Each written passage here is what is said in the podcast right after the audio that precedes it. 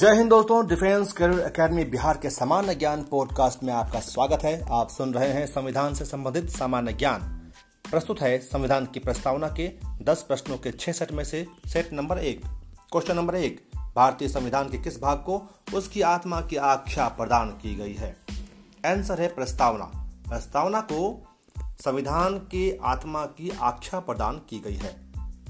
Question number दो, संविधान निर्माताओं ने किस बात पर विशेष ध्यान दिया था? आंसर है प्रस्तावना पर क्वेश्चन नंबर तीन,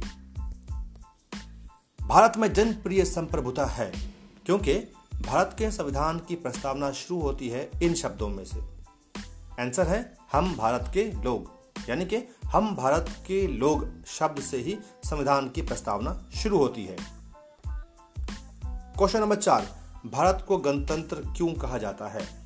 आंसर यहाँ राज्य का प्रमुख निर्धारित अवधि के लिए निर्वाचित होता है।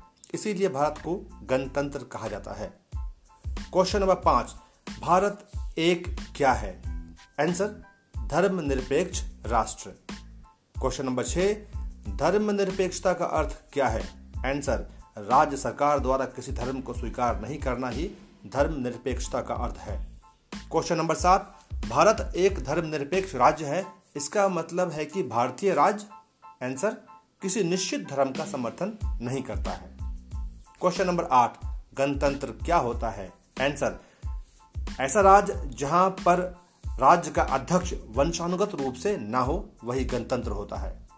क्वेश्चन नंबर नौ, निम्नलिखित में से वो दो शब्द कौन से हैं जिनका समावेश बयालीसवें संशोधन द्वारा संविधान की उद्देशिका में किया गया था?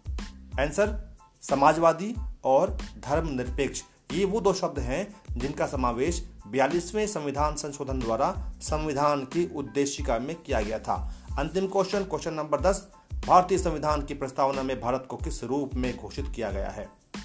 आंसर, एक प्रभुत्व संपन्न, समाजवादी, धर्मनिरपेक्ष और प्रजातांत्रिक गणराज्य के रूप में घोषित किया गया है संविधान की प्रस्तावना में भारत को। दोस्तों हमारे पॉडकास्ट को सुनते रहिए दोस्तों से आगे बढ़ते रहिए। जय हिंद जय भारत।